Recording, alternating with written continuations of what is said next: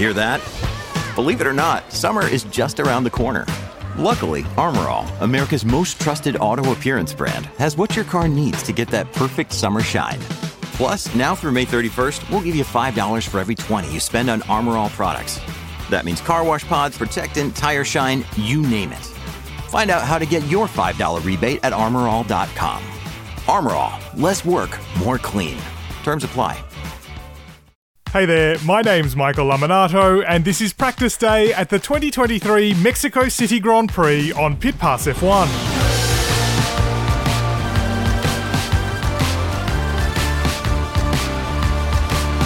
Pit Pass F1 is brought to you by Evergreen Podcasts, and on today's episode, Max Verstappen tops Friday practice, but a surprisingly close session means Q3 spots and maybe even pole position are all up for grabs on Saturday.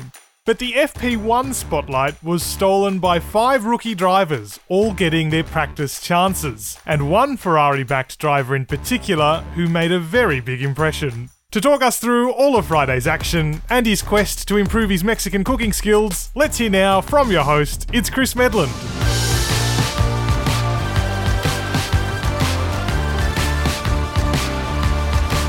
Hello, everybody. Chris Medland with you again to wrap up Friday at the Mexican Grand Prix. And apologies in advance for any background noise. I'm at a place called Xoco, which I believe I've said properly, uh, which is a culinary experience, uh, cooking, teaching location that the select media have been brought to for some Friday night entertainment here in Mexico City. Um, one of the bonuses of this race is that they do try and put on lots of uh, different things, not only at the track where uh, they put in a huge amount of effort to make it a fun paddock, but away from it as well. So uh, in the past, there's been things like lucha libre, Mexican wrestling that people have been to, concerts at the Azteca uh, and this time uh, learning to cook, which I could definitely do with some help with. But that's not why you guys are tuning in. You want to know how Friday's gone on track, and I can tell you it was a remarkably close day. And it sets things up beautifully for qualifying at this stage. Now, while race pace is another matter, on one lap performance, there were seven different teams in the top eight positions, all covered by less than 0.4 seconds. So Max Verstappen led the way from Lando Norris, but then you had Charles Leclerc and Valtteri Bottas, who was a surprise in P4, especially as Bottas had handed his car over to Théo Pourchaire for FP1, and Pourchaire had hardly been able to do any running, and we'll get onto that later in the episode. But uh, that was a really good recovery from Bottas. So they were the top four. You had a Red Bull, a McLaren, a Ferrari, and an Alfa Romeo. Then it was Sergio Perez in the second Red Bull. Then Daniel Ricciardo in sixth for AlphaTauri, ahead of Lewis Hamilton and Esteban Ocon. And as I say, less than four tenths between them all. Now, it is a short lap here, but the unique conditions also seem to be playing a part in closing the field up somewhat. Now, Verstappen is confident in Red Bull's race pace, and it is always very strong and was looking pretty solid on the long runs too. But there weren't many teams that were kind of complaining in that sense about how their race pace was looking. Lewis Hamilton less happy, but uh, a number of those teams that were kind of in that mix were, were pretty pleased with where they were sitting. So that was looking good. But realistically, I mean, this is setting us up for tomorrow, and qualifying could be thrilling. Uh, because we've got so many cars that really it will come down to a slight mistake here, slight mistake there. And I know I could maybe say that about a number of races, but because of the altitude, as I mentioned in yesterday's episode, cars slide around a lot because the downforce isn't producing the kind of performance it normally would elsewhere. So, with cars sliding and tyres overheating, mistakes are easy to make. So, a small mistake can cost you a, a good chunk of lap time. Uh, and if that were to be the case, then we could see a pretty mixed up grid. So that would be exciting. Plus, if a car doesn't have clean air, then it can hit overheating issues when it's in traffic following another car. So uh, it really is set up beautifully for qualifying, and, and today couldn't have gone much better from that point of view. Now, one of the more eye catching performances on Friday actually came from a team that didn't end up in the mix by the end of FP2. Now, if your memory is good and you remember the seven teams I've just listed, you'll know that one of the ones that wasn't in that list was Williams, or more specifically, Alex Albon, who was extremely competitive throughout the first part of the day. Albon actually split the two Red Bulls and was second quickest in FP1. And we're not talking about big gaps then either. He was within a tenth of a second of Max Verstappen and consistently on different types of tyre as well. It looked very strong. And then he was quickest in FP2 early on as well when he was using the prototype tyre that Pirelli are allowing teams to run this weekend as well to get a bit of data on. Uh, and on that tyre, uh, one, it just allowed everyone to do some more running because you had an extra set, so you could get dialed in a bit better. Uh, but yeah, that's when Albon was leading the way. And seeing as that had crossed over from FP1 to FP2 was looking very promising for Williams at that point. Now, he did drop to 14th overall when he did his soft tyre lap, and he was seven tenths of a second off the pace, which was kind of disappointing. But then when we reflected on, on how it all gone and spoke to Alex, he said, Well, I just didn't get my lap together. I made a mistake. Uh, I didn't have the tyres in the right window, and, and I just didn't put the lap together that I should have. I don't think we were slow in FP2. We're just not in the right place on the timesheets. He thinks there's a couple of tenths in terms of his own performance and also a couple of tenths in terms of what the car could still do uh, with some setup improvements as well. So while he felt that they hit the ground running in FP1, he doesn't think they improved it enough for FP2. Uh, and there's more work to be done overnight. So promising signs for Williams, and it's definitely one to keep an eye on on Saturday. Now, yesterday I flagged up the five rookies taking part in FP1. That was Fred Vesti, Jack Doohan, Théo Pourchaire, Isaac Hadjar, and Ollie Bearman and it was a day of mixed fortunes for them. So, starting with the toughest one, I mentioned it earlier on in the episode. Pourchaire managed just four laps in the end in FP1, and not a single timed effort from him either, as Alfa Romeo struggled with a brake system issue. Now, Pourchaire went out and reported there was a problem, came back in, team tried to fix it, sent him out, said the problem was still there. He came back in and rinse, repeat. It happened four times. And ultimately, it just ended his running. He said there was a, an alert on the dashboard, so it was that the team could see the problem as well. It wasn't just his own feeling.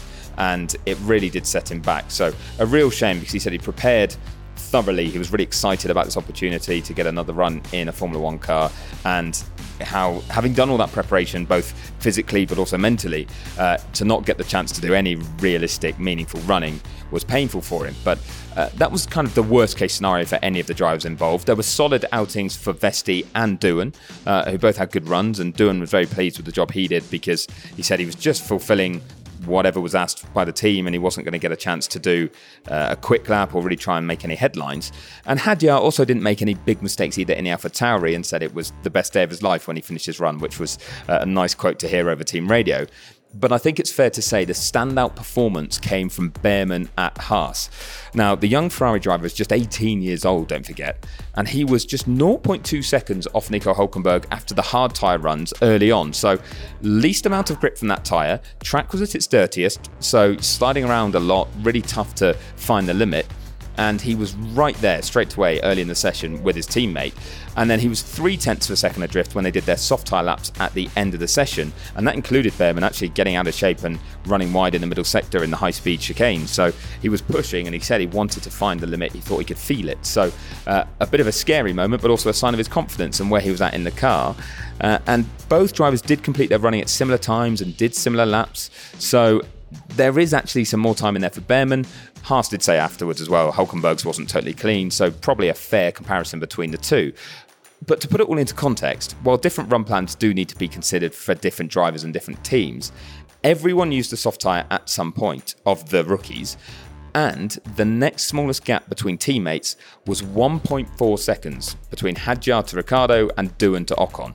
So that's a huge gap, but an understandable one as FP1 drivers are getting up to speed and don't want to make any mistakes. For Bearman to be three tenths off was very impressive. And the Haas engineer Ayao Komatsu said during the press conference in the middle of the day that he'd been surprised in a positive way about how good Bearman had been. That he'd been really positive, he'd been really good with his feedback, he'd been very, very strong in the way that he'd handled the situation and very professional. And that professionalism had really shone through. So Haas were delighted with the job he did, also impressed by his pace. But at 18 years old, they thought he might be a bit more raw and he might make a few more mistakes. But they were very, very surprised with how he just took to it so confidently and comfortably. And that was one of the the standout remarks that uh, Komatsu had to say. Was also he was saying he was looking forward already to working with Bearman in Abu Dhabi at the end of the season when he'll do another FP1 and then hinted at more outings in 2024 as well. So I pointed that out yesterday that there could be a reserve driver role opening up at Haas, and that would be a, a real good opportunity for Bearman. He's certainly done himself no harm with the running he's done today. Now we'll see Bearman and Doohan again in Abu Dhabi FP1, and it's likely that Vesti and Pourchaire will also get another outing each there. So keep an eye out for how they get on when they next get a chance in the car. That'll be a very busy weekend for all those drivers because they'll be racing Formula 2 at the same time, but they just want all the track time they can get.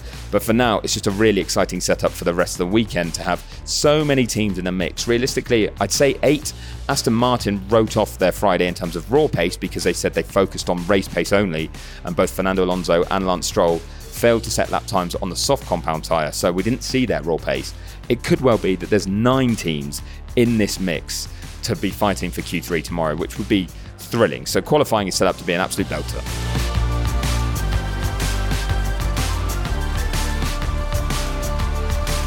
Thanks very much to Chris, who's in Mexico City all this weekend, bringing us the latest from the paddock.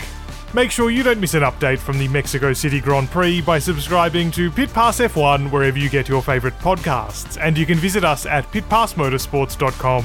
While you're there, check out the Pit Pass Motorsports blog, powered by Podium Life, featuring racing articles and motorsport industry news. You can also keep up to date with goings on between episodes by following Chris on social media. Just check the links in the show description. My name's Michael Laminato. Pit Pass F1 is an evergreen podcast.